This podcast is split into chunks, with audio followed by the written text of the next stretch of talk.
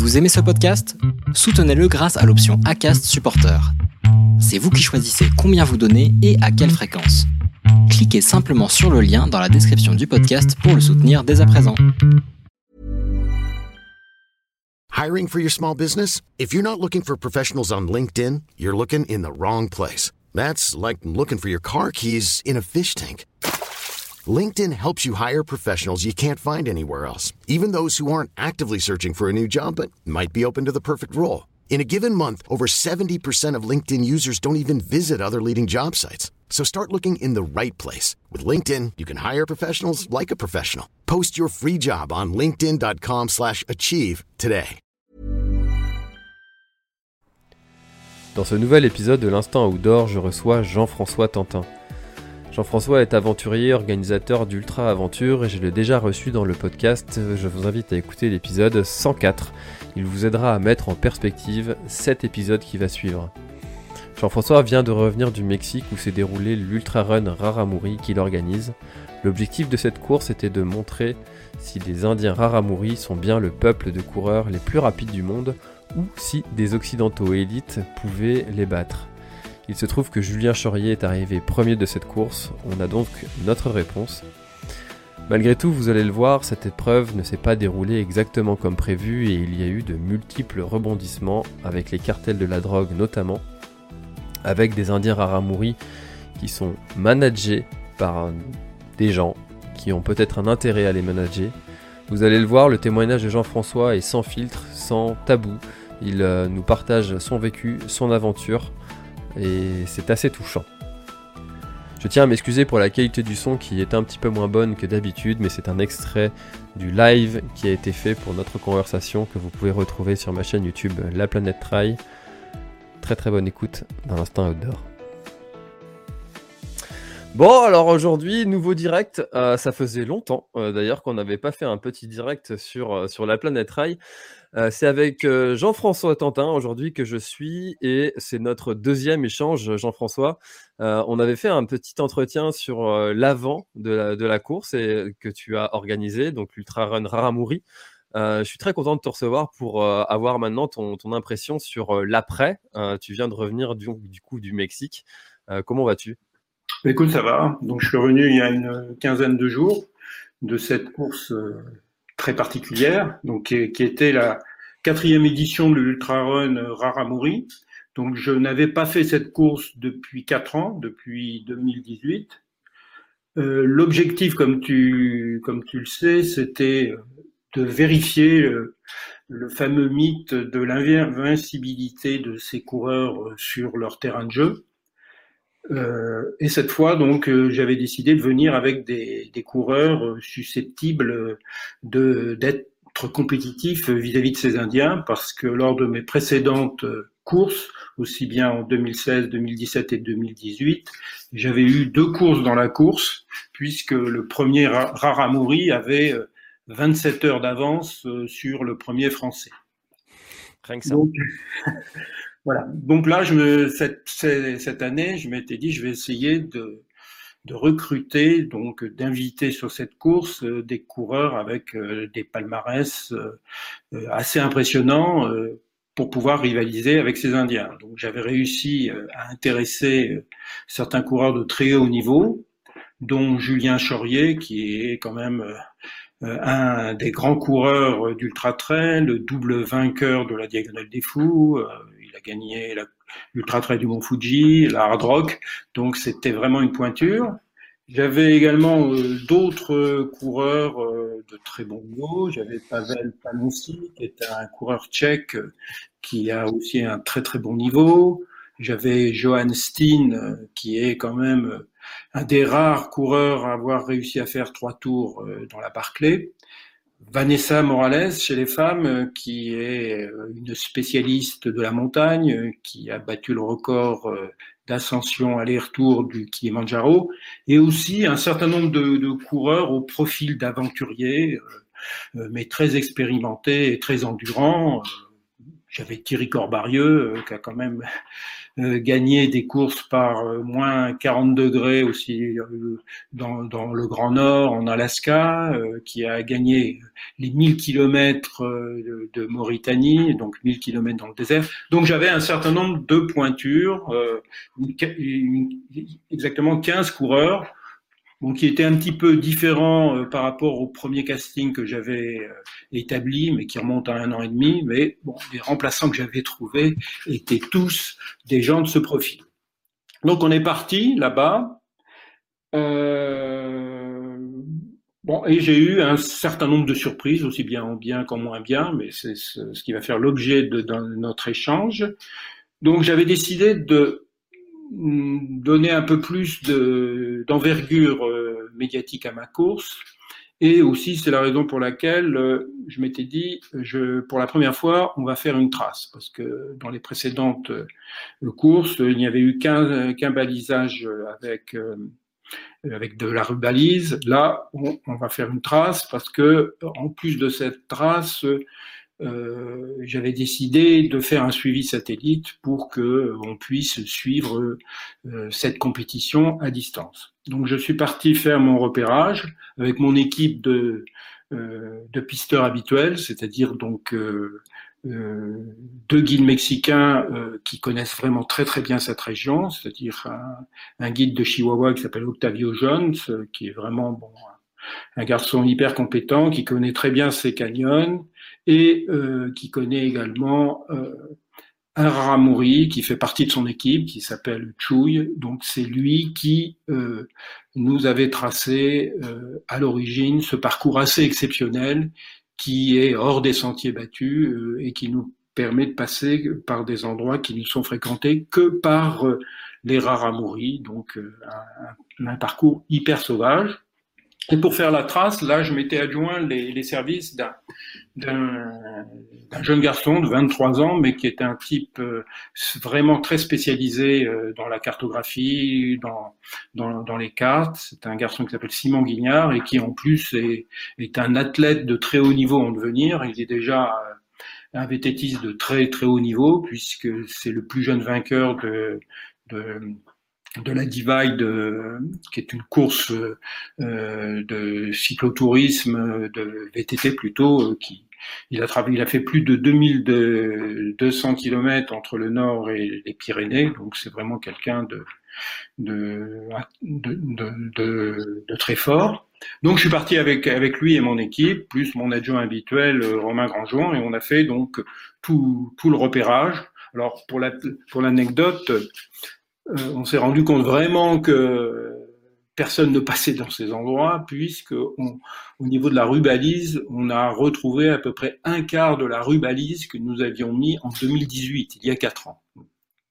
Donc le parcours s'est très bien passé. Euh, on a eu quelques petites surprises, par exemple pour la traversée de la rivière, euh, qui habituellement, donc à l'endroit où on l'a traversée, on avait de l'eau jusqu'à jusqu'au genou. Euh, là, on s'est rendu compte que bah, le, le, niveau avait monté, c'est-à-dire que quand je l'ai traversé, j'avais de l'eau jusqu'aux épaules. Donc, euh, il a fallu qu'on trouve un autre endroit pour la traverser plus en, aval, parce que bon, je suis euh, pas e-, extrêmement grand, mais je m'étais dit, nous avons quelques filles sur la course qui sont plus petites, donc si on va pas les noyer quand même lors du passage de cette de, cette rivière. Donc le repérage s'est effectué euh, sans problème et euh, donc à l'issue de ce repérage, on avait donc eu une trace qui nous a permis de vérifier un petit peu euh, la distance exacte et le dénivelé. Donc à 10 km près, on était dans ce qui est ce qui avait été annoncé à vue de nez sur les précédentes expéditions, parce que bon, là, à l'époque, on n'avait pas de, données assez précises. Donc, c'était une sécurité aussi pour les coureurs d'avoir cette trace. Euh, les coureurs sont arrivés, donc euh, d'abord Julien Chaurier qui est arrivé euh, quelques jours avant, comme tout coureur professionnel, donc qui préparait cette course avec méthode, donc il est arrivé deux jours avant pour pouvoir un peu s'acclimater, parce qu'il faut dire que on est quand même en altitude. Hein. Notre grande base était à, à 2400 mètres et c'est vrai que le dénivelé, l'altitude est aussi un paramètre pour cette course parce que on, descend à 600 mètres, mais on remonte à 2000, 2100, 2004. donc il y a aussi un minimum d'acclimatation, ce qui a posé un certain nombre de problèmes pour certaines catégories de, de coureurs qui ont eu du mal à s'acclimater. Donc les coureurs sont arrivés. Euh, j'avais, comme chaque année, privatisé donc euh, ce qu'on appelle les cabanas euh, au Mexique. C'est des petites maisons d'hôtes tenues par des familles raramuri pour pouvoir créer ce que j'avais établi lors des précédentes courses, une petite, véritable connexion entre les Indiens et les coureurs venant de d'Europe et d'Amérique du Nord, parce que j'avais cette, cette, année des Canadiens, pour qu'ils puissent vivre l'avant-course et l'après-course ensemble. Alors, euh, on a réceptionné la veille de la course euh, les Raramuri. Alors, comme d'habitude, étant donné que ces coureurs euh, ont une autre conception de la course à que nous, on ne sait jamais euh, jusqu'au dernier moment qui va venir. Donc nous, on lance des invitations à des coureurs dont on connaît le niveau. Et mais bon, jusqu'au dernier moment, ils peuvent très bien euh, décider de, de, ne pas venir. Euh. Donc je ne savais pas quelle était la, la, liste finale des Raramuri qui seraient présents. Donc je tablais sur 15 Raramuri. J'avais invité les, les, coureurs qui avaient participé à mes précédentes courses en renouvelant un petit peu pour avoir le top du top actuelle pour qu'il y ait une véritable confrontation avec euh, les autres coureurs. Et aussi, j'avais euh, euh, réinvité bon, les personnages un peu médiatiques, c'est-à-dire donc les, les, deux coureurs de Banturan, Arnulfo Kimaré et Silvo, Silvino Kubazer. Bon, et en définitive, bon, le, le, la veille de la course, eh bien bon, j'ai eu un casting là aussi un peu différent. Bon, Arnoufo Kimaré euh, n'est pas venu parce que euh, bon, il avait eu, euh, il, n'est plus vraiment vraiment au top, hein, donc ce genre de distance l'intéresse moins. Silvio Silvino Kubazere devait venir et au dernier moment n'est pas venu, donc j'étais un petit peu déçu à ce niveau-là. J'avais également invité Lorena, qui est la meilleure indienne actuelle. Bon, il s'est avéré que pour elle, une distance de 190 km, c'était un peu trop excessif pour elle, donc elle a décliné aussi l'invitation. Donc, bon, j'étais à la veille de la course, je me dis qui est-ce que je vais avoir?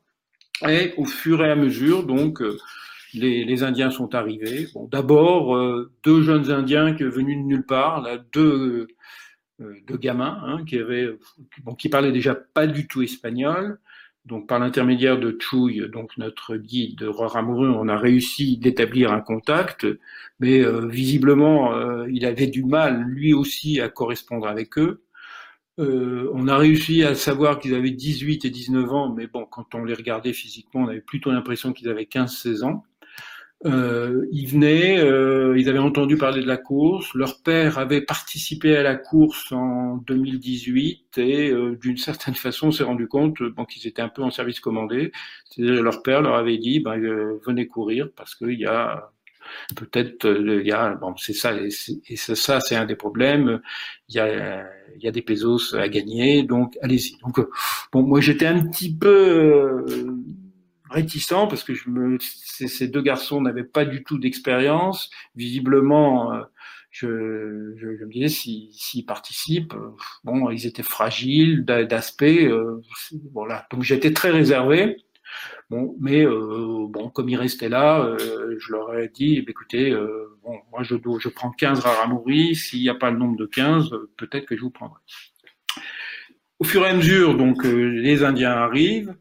Euh, je vois arriver, euh, alors ça avec euh, beaucoup de satisfaction, beaucoup de coureurs qui avaient participé à mes précédentes courses, dont le, les trois meilleurs actuels, c'est-à-dire donc Pedro Parra, qui est, est, celui qui avait fait le cinquième temps mondial sur la backyard en, en 2020, euh, Reyes Satevo, qui est aussi un jeune coureur, bon, qui a entre oui, une trentaine d'années, mais qui avait déjà gagné euh, la course en 2018 et qui avait fait donc des places d'honneur sur les deux précédentes, et le fameux Juan Contreras Garcia, qui était le détenteur du record sur cette course en 25 heures 24 minutes. Et puis d'autres euh, qui avaient aussi participé euh, aux précédentes euh, courses. Mais bon, malheureusement, il n'y avait pas de femmes. Alors, bon, le problème des, des femmes mourir, c'est que elles viennent courir que dans la mesure où elles ont d'une certaine façon un tuteur qui court avec avec elles, c'est-à-dire un membre de leur famille. Ce qui s'était passé euh, en 2018 et 2017 où j'avais eu chaque fois deux femmes. Bon, là, pas pas de coureuse. Bon, j'étais un petit peu déçu, mais bon, ça, on n'a pas le choix. Et euh, donc, en définitive, j'avais peu de coureurs, j'avais euh, que 9, 9 coureurs. Donc, suite à cela, euh, j'ai décidé de prendre les deux jeunes là qui étaient toujours en stand-by. Donc, euh, on partait avec donc 15 coureurs européens et nord-américains et 11 coureurs rarement.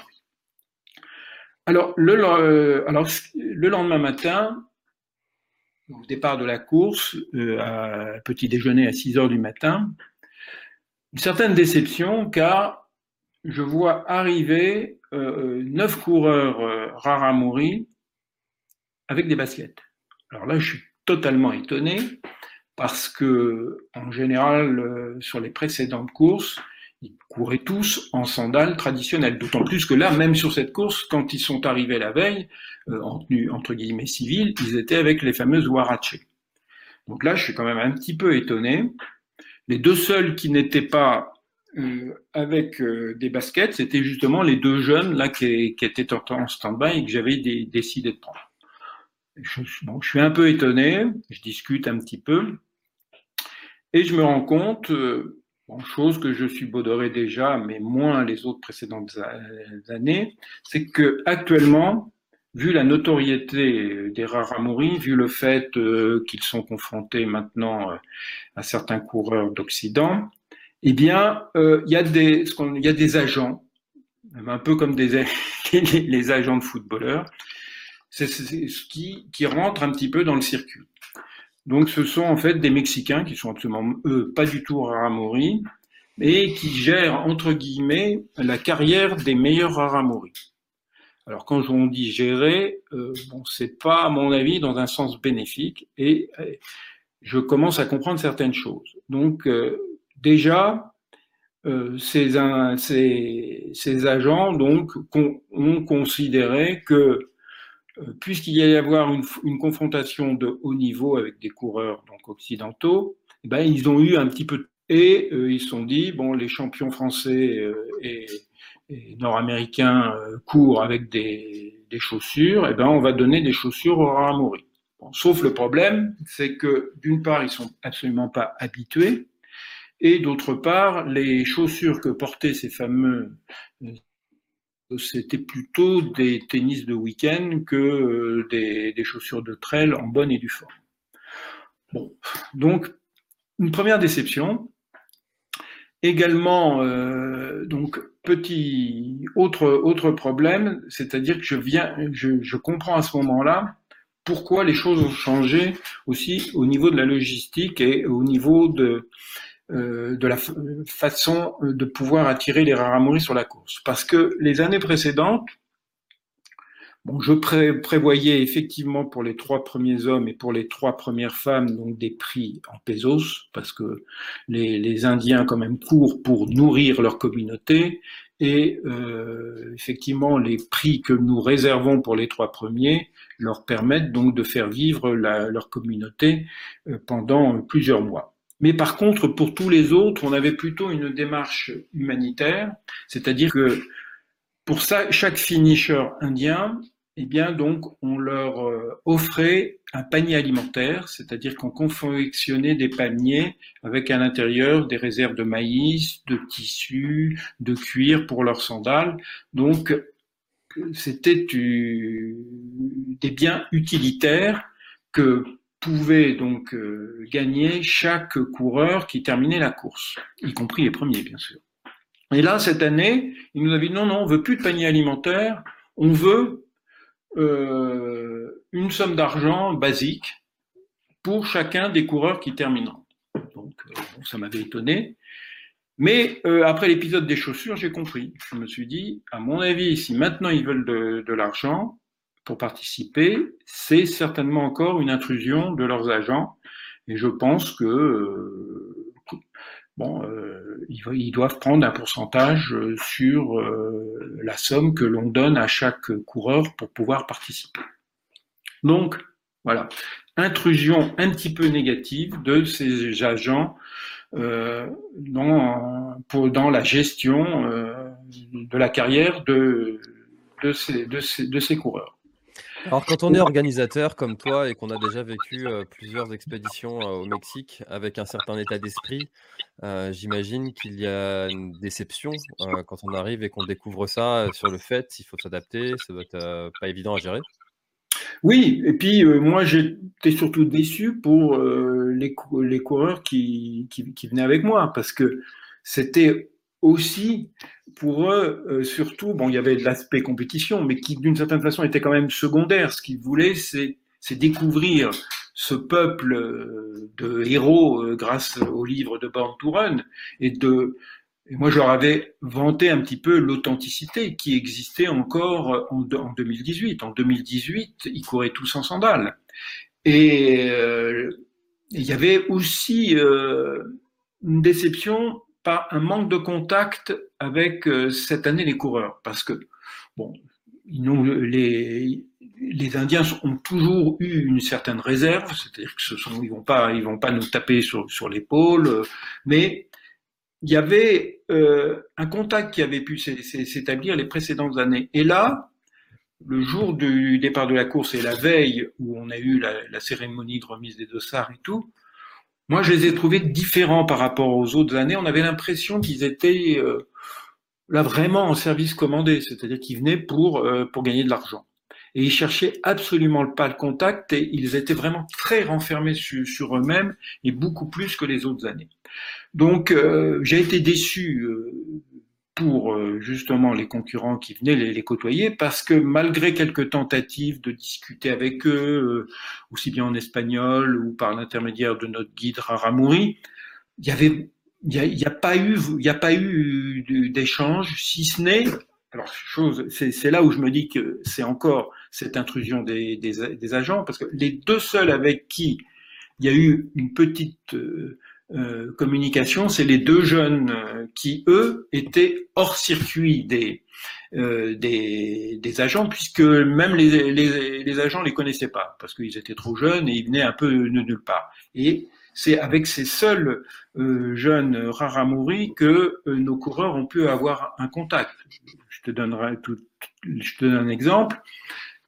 Un, de nos coureurs, qui est un, coureur canadien, euh, Johan Rock, lui, c'est un spécialiste de la course en sandales Luna.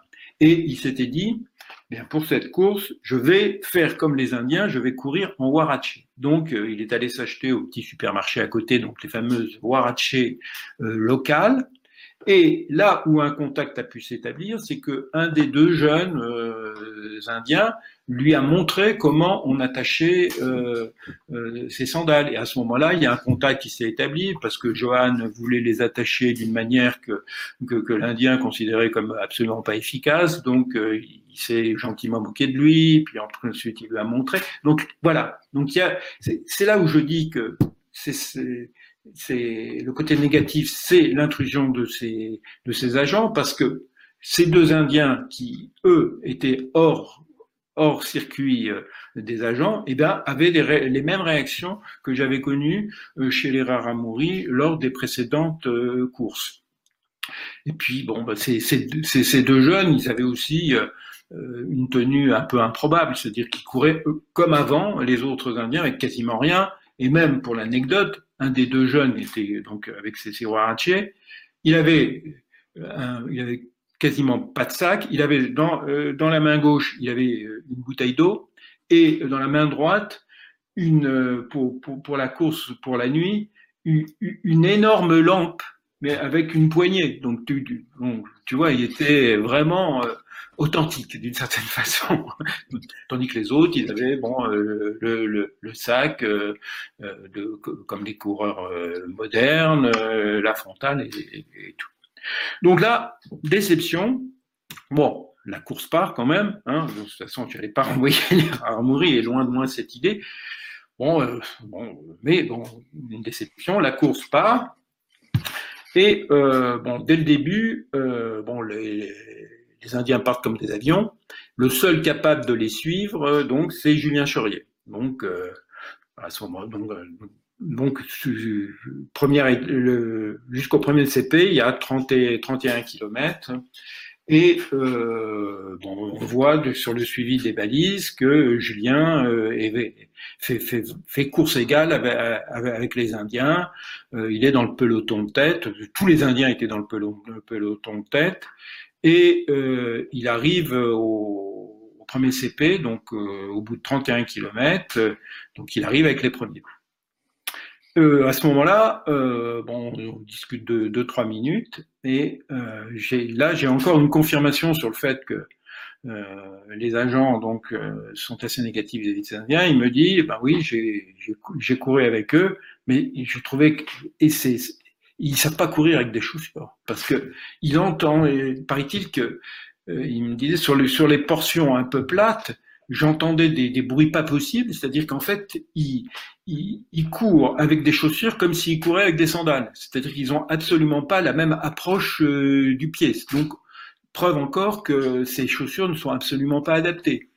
Il me dit aussi, euh, à certains endroits, euh, on s'est un petit peu arrêté, et ils enlevaient leurs chaussures pour soulager leurs pieds. Donc, c'est assez triste à dire, ce que là, on se rend compte vraiment que ces chaussures, c'est pas un choix mais c'est quelque chose qui leur est imposé.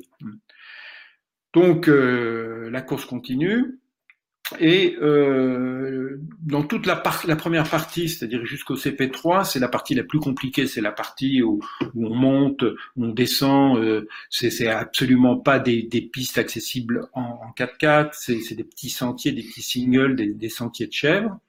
Normalement, c'est là où les Indiens font, font, font la différence, parce qu'ils sont totalement adaptés à cet environnement.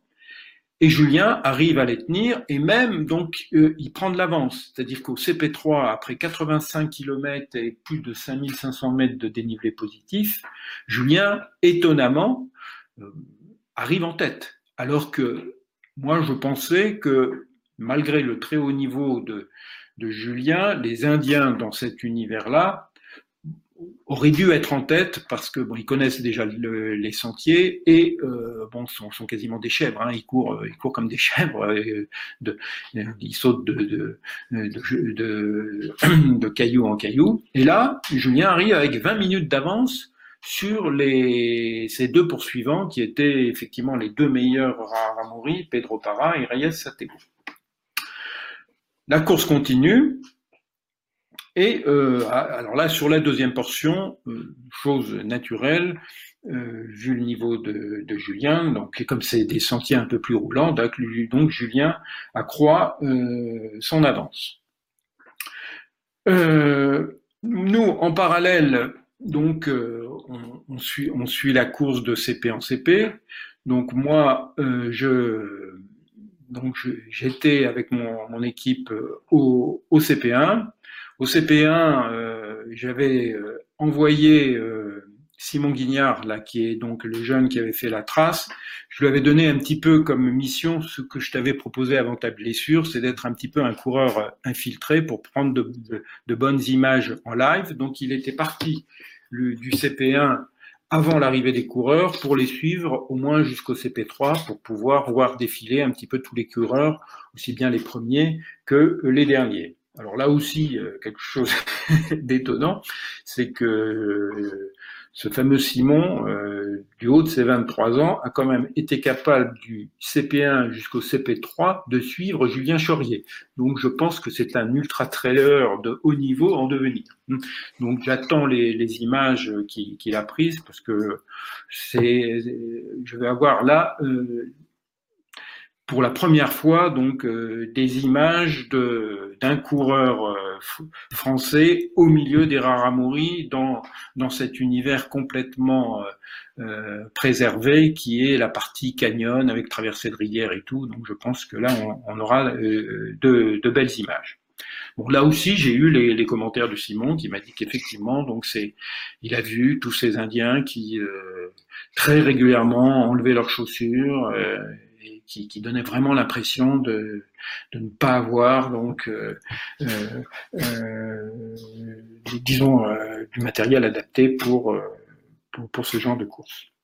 Donc nous, au CP1, donc on attend le passage de tous les coureurs. On prend un peu de retard parce que euh, bon, euh, le dernier coureur arrive assez tardivement. Donc ensuite, euh, on avait prévu de rejoindre par une piste par une, une piste transversale le CP3 qui se trouvait à 85 km. Donc nous, donc on prend, on prend des pistes improbables en 4x4 pour le rejoindre et on arrive au CP3 sur le coup de 19 heures. Et à ce moment-là, donc, euh, on se dit bon ben, il n'y a pas de problème. Euh, les, les, premiers venaient de passer, Julien et ses deux poursuivants. On se dit on va aller donc au CP4 pour les euh, pour les retrouver. Et à ce moment-là, voilà, autre paramètre. Donc après le problème donc des agents, maintenant on, se trouve confronté à un problème lié au cartel de la drogue, car cette région et sous contrôle des cartels. Ça, on le, savait depuis euh, euh, les autres courses. Notre course est, est annoncée. On a l'accord officieux euh, des cartels, puisqu'on ne les gêne pas, euh, même si on passe à côté de, de champs, un peu de pavots qui se trouvent d'une manière improbable sur le, le circuit. Voilà, donc il y a un accord entre notre organisation et les cartels. Voilà, bon, du moment que on leur porte pas ombrage, il euh, n'y a pas de souci. Sauf, chose nouvelle, c'est que euh, au moment où j'ai voulu repartir pour aller au, CP4, au, CP4, et eh bien à ce moment-là, un des représentants des cartels dans ce village nous fait savoir que les cartels euh, ne nous donnent pas, ne donnent pas l'autorisation de, de rouler la nuit. Bon, donc on tombe de haut parce que ça, on ne l'avait pas connu lors des précédentes courses. Alors on commence à parlementer un petit peu par l'intermédiaire de notre chauffeur. Il dit mais bon, il y a quand même possibilité de s'arranger, moyennant un bac chiche. Donc on se dit bon, bah, de toute façon on n'a pas le choix, il faut quand même aller au CP4. Donc euh, on donne une petite somme, bon, qui n'est pas extraordinaire, bah, et donc euh, voilà, étonnamment, euh, on obtient l'autorisation de, de, rouler euh, en, début, en début de nuit, donc sur une piste que, que l'on prend avec notre 4x4. Alors là aussi, on vit quelque chose d'assez extraordinaire, c'est que à ce moment-là, on est en train de, on se fait dépasser par euh, le cinquième Raramuri. Donc il y a, il y avait quatre Raramuri de, il y a quatre Raramuri devant quand qu'on n'a pas rattrapé, euh, mais donc il y a un cinquième qui fait une partie de la course devant nous. Euh, et à ce moment-là, on se rend compte de quelque chose que je n'avais pas vu sur les précédentes courses, mais qui est assez sympathique cette fois-ci, c'est que il s'avère que cet endroit, donc, euh, c'était le lieu de villégiature justement de ce Raramori, et on s'est rendu compte que eh bien, euh, alors le, bouche à oreille fonctionnant, eh bien, sa communauté était venue pour l'assister. Alors, il y avait de temps en temps un coureur qui, courait avec lui.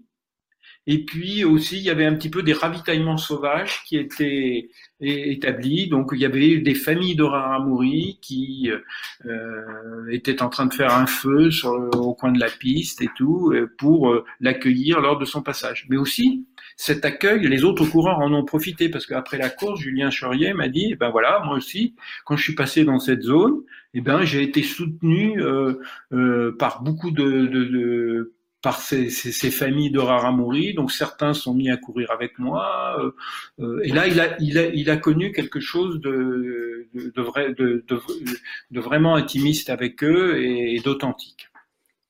Donc, on arrive au CP4.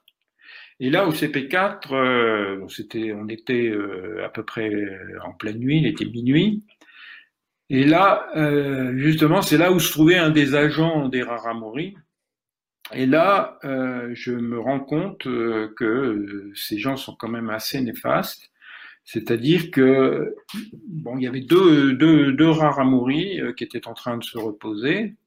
Et ce fameux agent, bon, d'une part, bon, essayait de leur donner des poudres, bon, un peu, bon, je savais pas exactement ce que c'était, mais bon, à mon avis, euh, c'était peut-être discutable ce qu'il leur donnait. Et puis aussi, il y avait une sorte de pression, c'est-à-dire qu'il leur parlait, euh, euh, les Raramuri voulaient se reposer, et bien visiblement, euh, l'agent n'était pas d'accord, donc il les incitait à repartir assez rapidement. Donc euh, bon, moi ça m'a choqué aussi, mais bon, bien sûr, euh, je peux pas intervenir puisque c'est pas c'est pas mon problème, hein, et, et, même si ça me choque, bon, voilà, je suis obligé de respecter les justes et coutumes, même si elles sont un petit peu discutables. Donc ça, ça m'a pas vraiment plu non plus. Et euh, en parallèle, on se trouve à ce moment-là confronté à un autre problème, c'est-à-dire que en consultant donc euh, le suivi, on se rend compte que Julien prend de plus en plus d'avance. Il a maintenant à peu près euh, une heure d'avance sur ses deux poursuivants.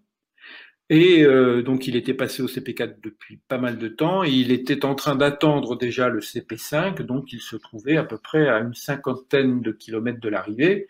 Il était une heure du matin donc là, je me dis, bon, oula, il prend vraiment un temps d'avance, il va falloir quand même qu'on songe à retourner au camp de base, car euh, ça ferait quand même vraiment désordre de ne pas être là pour, pour l'arrivée de Julien. Donc je, je, prévoyais que Julien, là, vu sa vitesse, devait arriver vers entre 6h et 7h du matin. Euh, donc euh, je me dis, il faut absolument que je parte. Et se repose le problème donc de l'interdiction de circuler de nuit. Mmh. Et là, on me dit, ben voilà, il y a eu le bac chiche qui vous a permis de partir euh, du, CP, du CP3, mais ça, c'est parce que c'était en début de nuit. Là, maintenant, on est, euh, euh sur cher. Non, c'est même pas que c'est plus cher, c'est que là, ça pose problème. Alors, je comprends que ça pose problème parce que c'est la nuit, c'est là où les cartels font leur petit trafic. Hein. Je pense qu'il doit y avoir donc euh, des échanges de produits euh, illicites euh, entre vendeurs et acheteurs. Donc, euh, les locaux sur, sur place au CP4 nous disent non, c'est interdit, vous n'allez pas pouvoir, pas pouvoir passer. Alors, moi, je regarde toujours bon, l'évolution de Julien et je me dis, bon, là, de toute façon, je peux encore un peu attendre, mais au plus tard, à 4 heures du matin, il faut qu'on parte.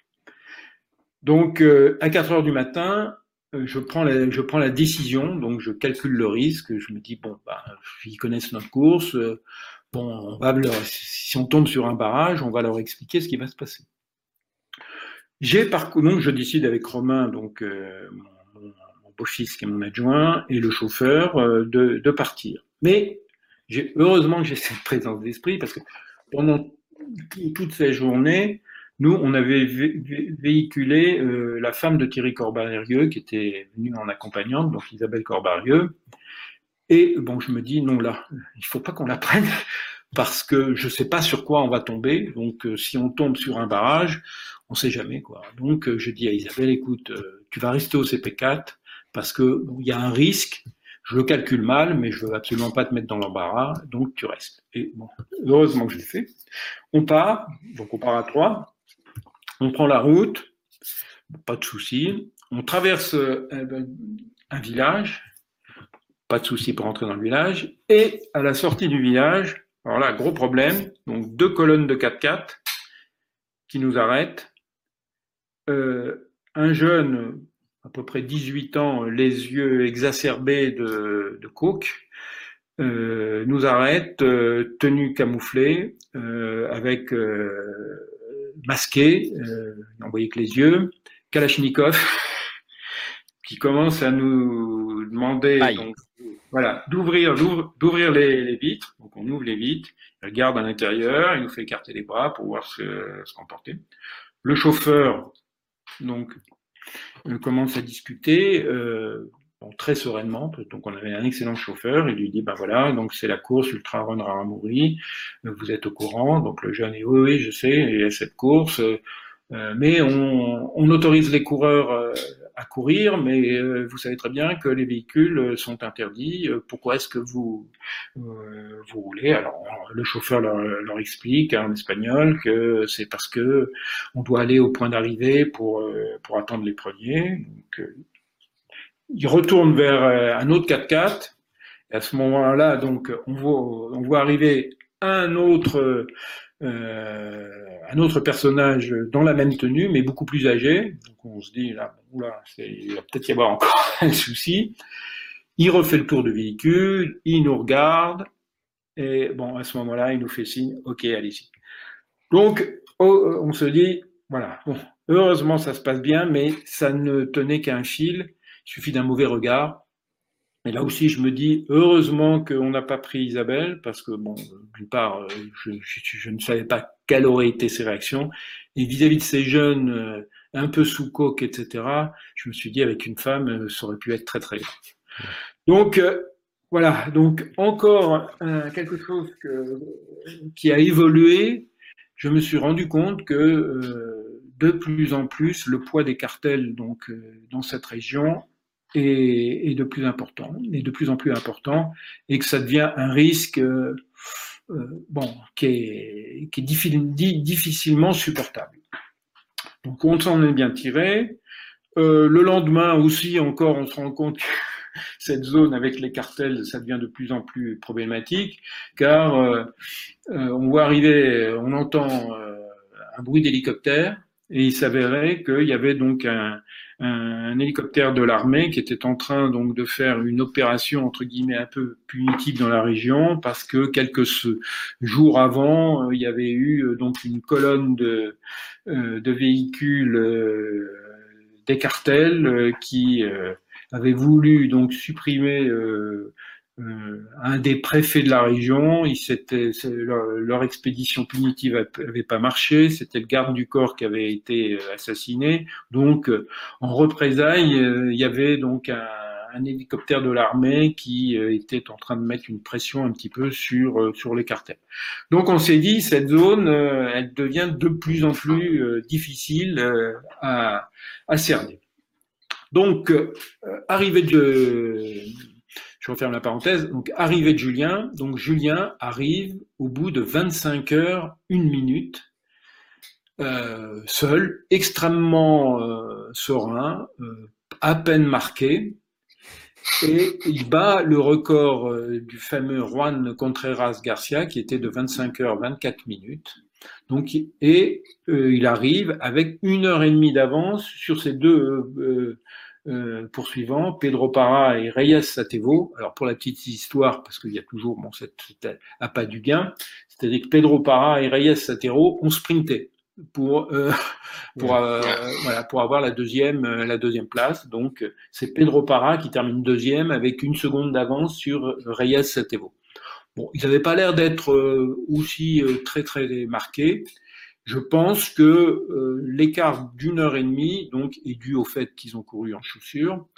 Je pense qu'en tout état de cause, euh, Julien était d'un niveau supérieur, donc ça, ça, on casse un petit peu le, mythe. C'est vrai que même sur leur territoire, ces Indiens ne sont pas invincibles, mais je reste persuadé que s'ils avaient couru en sandales, l'écart aurait été nettement moindre parce que ils auraient certainement pris de l'avance sur la première partie et euh, je pense que c'est pas une heure et demie qui les aurait séparés, mais peut-être euh, une demi-heure, voire trois quarts d'heure. Donc euh, les deux suivants, donc Pedro Parari et Satero. Une heure après arrive l'ancien recordman de l'épreuve, Juan Contreras Garcia, qui lui arrive un peu éprouvé, mais bon, ça s'explique aussi, c'est qu'il n'est plus tout jeune non plus, donc lui, il approche de la cinquantaine.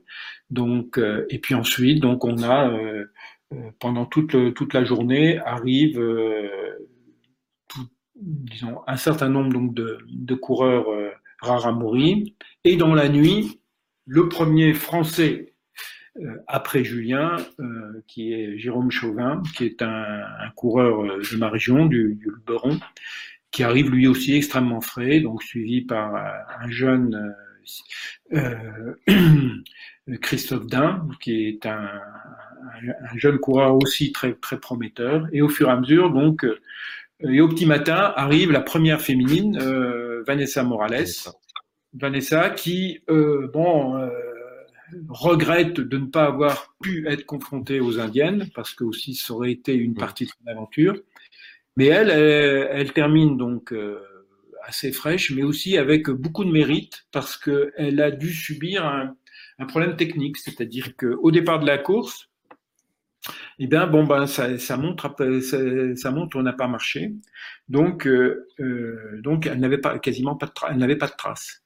Donc elle n'a dû se référer euh, qu'au balisage euh, physique, qui euh, cette année était quand même moins précis que les autres années, puisqu'il y avait la trace, donc j'avais moins insisté sur, le balisage.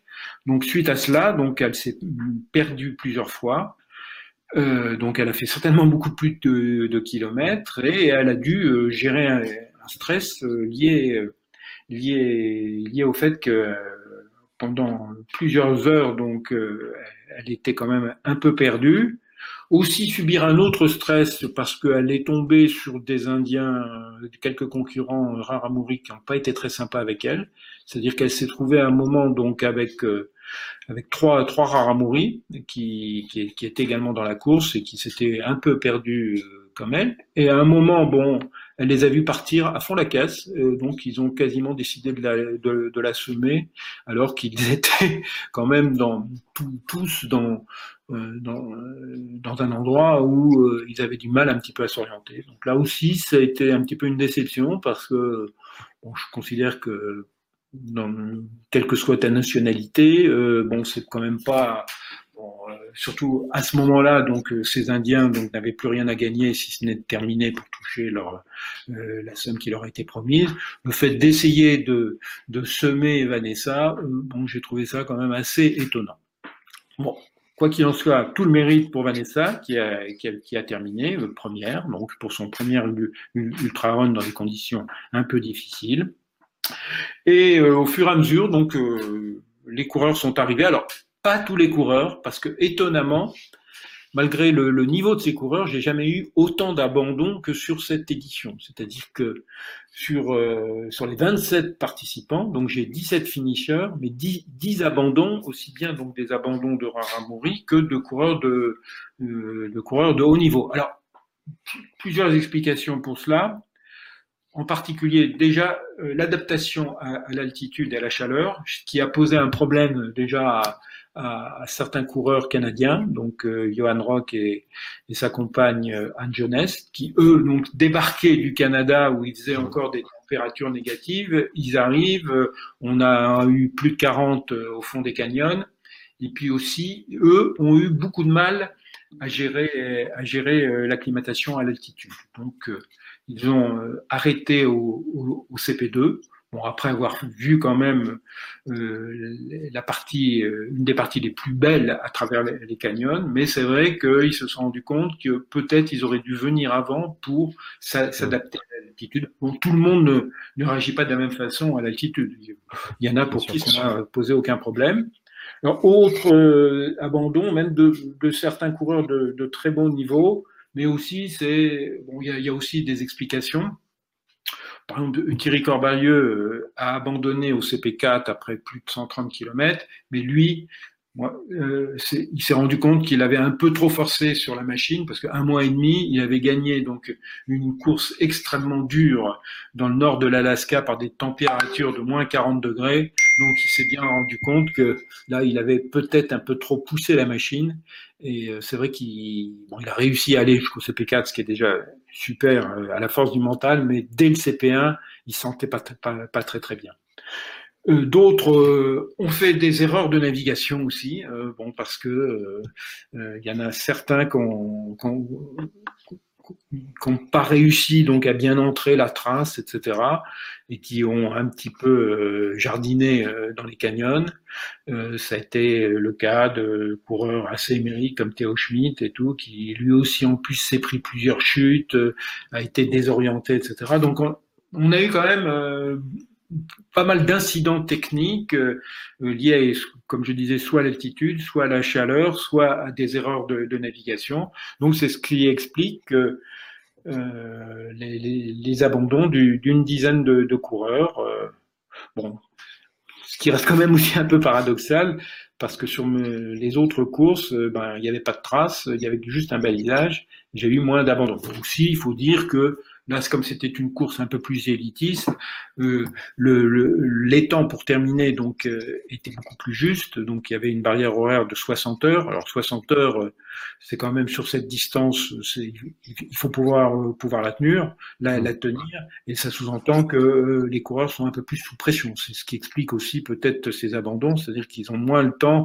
Et, ils sont obligés donc de, de respecter un, un, certain rythme. Parce que par référence, 60 heures, c'était quasiment l'heure des premiers euh, Français sur mes précédentes euh, courses. Hein. Mmh. Là, tous ceux qui ont terminé ont terminé quand même dans, dans, ce, créneau, dans ce créneau de 60 heures.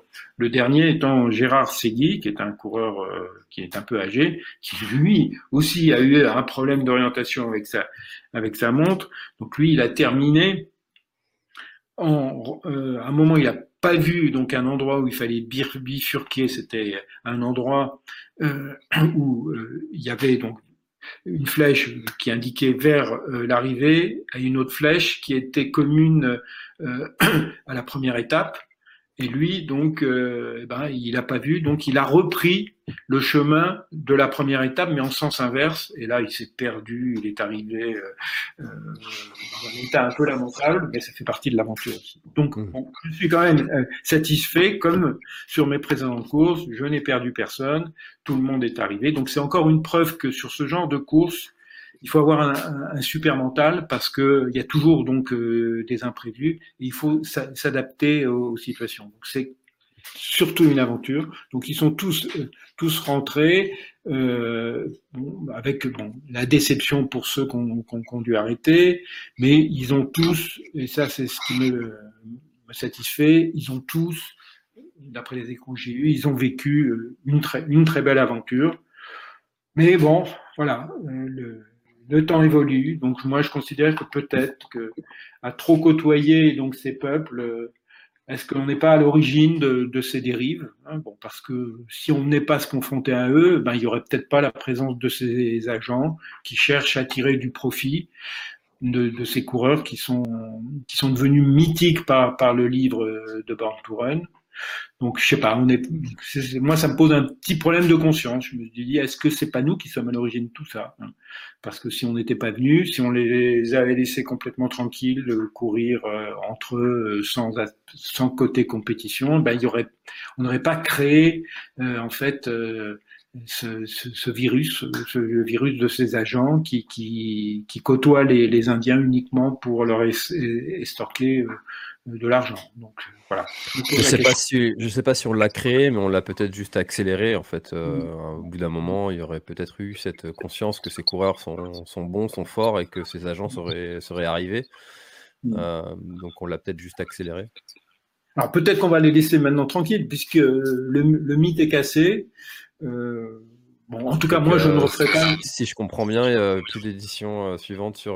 non, non, ça, je ne le fais pas parce que, bon, c'est vrai que Bon, je, malheureusement, je pense que cette perte d'identité va s'accroître, hein, parce que bon, ces, agents sont, sont de plus en plus présents. Bon, il y a le côté quand même cartel, bon, même si c'est un risque que, que j'arrive à juguler, euh, bon, on n'est jamais à l'abri de l'édition de trop. Non, là, pour le Mexique, pour moi, pour moi, c'est terminé hein, maintenant. Alors, euh, bon, euh, bon, après, euh, euh, bon, ça reste, ça, ça, reste, ça reste une, une belle aventure, de, de, de, de, beaux souvenirs, mais bon, je, voilà, moi, c'est, si, si ces Indiens avaient conservé leur identité, je pense que Bon, j'aurais peut-être continué parce que c'est vrai que cette course a eu pas mal de retombées médiatiques. Hein. Il y a eu beaucoup d'articles qui, qui, qui, sont sortis, donc ça peut-être que ça, ça, peut donner euh, l'envie euh, à des aventuriers de venir parce que c'est une véritable aventure. Hein. Abstraction faite même des même même des rares à mourir, on, court dans des endroits extraordinaires. C'est des paysages euh, euh authentiques. Hein. Je pense qu'il y a ça n'a pas changé. Au fond du canyon, euh, ça n'a pas changé depuis 4-5 siècles. Mais bon, euh, voilà, je pense que en tout cas, pour ma part, c'est, la boucle est bouclée. Suis très, très, très content d'avoir fait cette dernière édition pour avoir un petit peu la réponse à ce mythe. Alors, aussi pour l'anecdote, c'est-à-dire que c'est Born to qui a été à l'origine de l'intérêt pour ces coureurs. Et on avait sur la course le traducteur de Born to Jean-Philippe Jean, Jean Lefief, hein, qui lui bon, euh, a arrêté la course aussi au CP4. Euh, alors parce que lui aussi, il s'est trouvé, trouvé un, autre problème que, j'ignorais au départ, c'est que Jean-Philippe est un coureur daltonien. Donc, le balisage, il le voyait pas. Donc, autre difficulté pour lui. Donc, euh, c'est. Mais bon, par contre, il a été ravi de cette expérience culturelle parce qu'il connaissait pas les Raramuri, même s'il avait traduit le livre. Et euh, comme euh, cette course correspondait avec l'anniversaire des 20 ans de la, traduction du livre de Born to il va, y avoir une nouvelle édition de Born to Run et lui va rajouter euh, à cette édition un additif pour raconter son, expérience. J'ai lu déjà le texte qu'il va mettre, c'est vraiment très bien écrit et c'est un très bon résumé de tout ce qu'on a vécu. Voilà. Eh ben, écoute, euh, merci beaucoup Jean-François pour ce détail vraiment. tu es rentré dans les détails de ta course, de tout ce que tu as vécu, de ce que les coureurs aussi ont vécu. On imagine les moments de stress, on imagine aussi parfois ta déception sur certains sujets, enfin on l'a bien comprise en tout cas. En tout cas, moi je commence un petit peu à te connaître et je te fais confiance pour, réserver encore de belles aventures à d'autres coureurs aventuriers, dans d'autres régions du monde. parce que même si les canyons du Mexique doivent être fabuleux à découvrir, il y en a plein plein, plein d'endroits magnifiques à découvrir et à parcourir sur les modalités que tu, inscris comme type de course.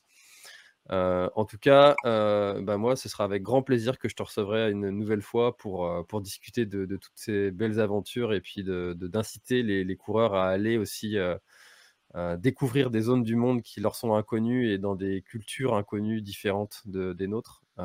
c'est vrai que c'est parfois un peu décevant de voir cette occidentalisation de, de peuple qui est, était resté un petit peu préservé. Mais bon, c'est comme ça. C'est comme ça, hein, c'est la, la, modernité.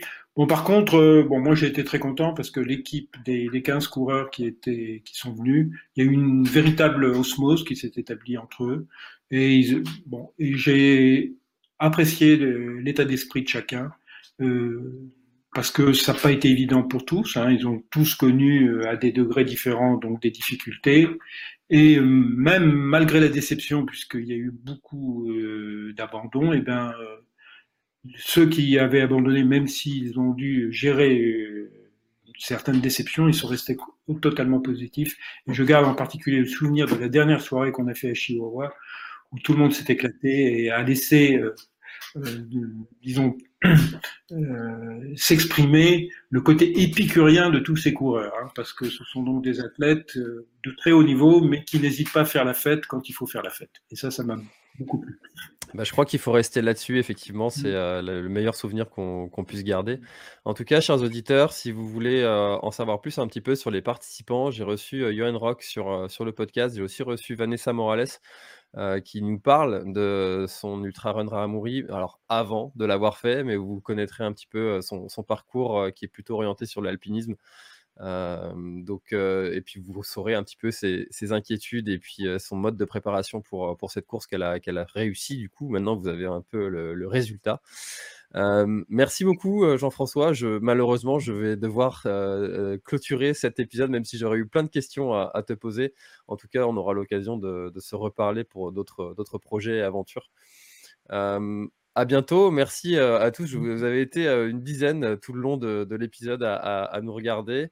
c'est peut-être le retour des, lives comme ça, une fois de temps en temps. Donc, merci beaucoup, Jean-François, pour ta participation et, à très bientôt pour d'autres, d'autres aventures et projets. Bien sûr. Merci, François. À bientôt. À bientôt. Merci d'avoir écouté cet épisode de l'Instant Outdoor. J'espère qu'il vous a plu. Si c'est le cas, et même si ce n'est pas le cas, abonnez-vous pour ne rater aucun épisode. Parlez-en autour de vous et laissez-moi un commentaire sympathique sur Apple Podcast, c'est ce qui m'aide le plus à remonter dans les classements. N'hésitez pas non plus à le partager à chacun de vos contacts dans le sport. Chaque nouvel auditeur intéressé est une victoire.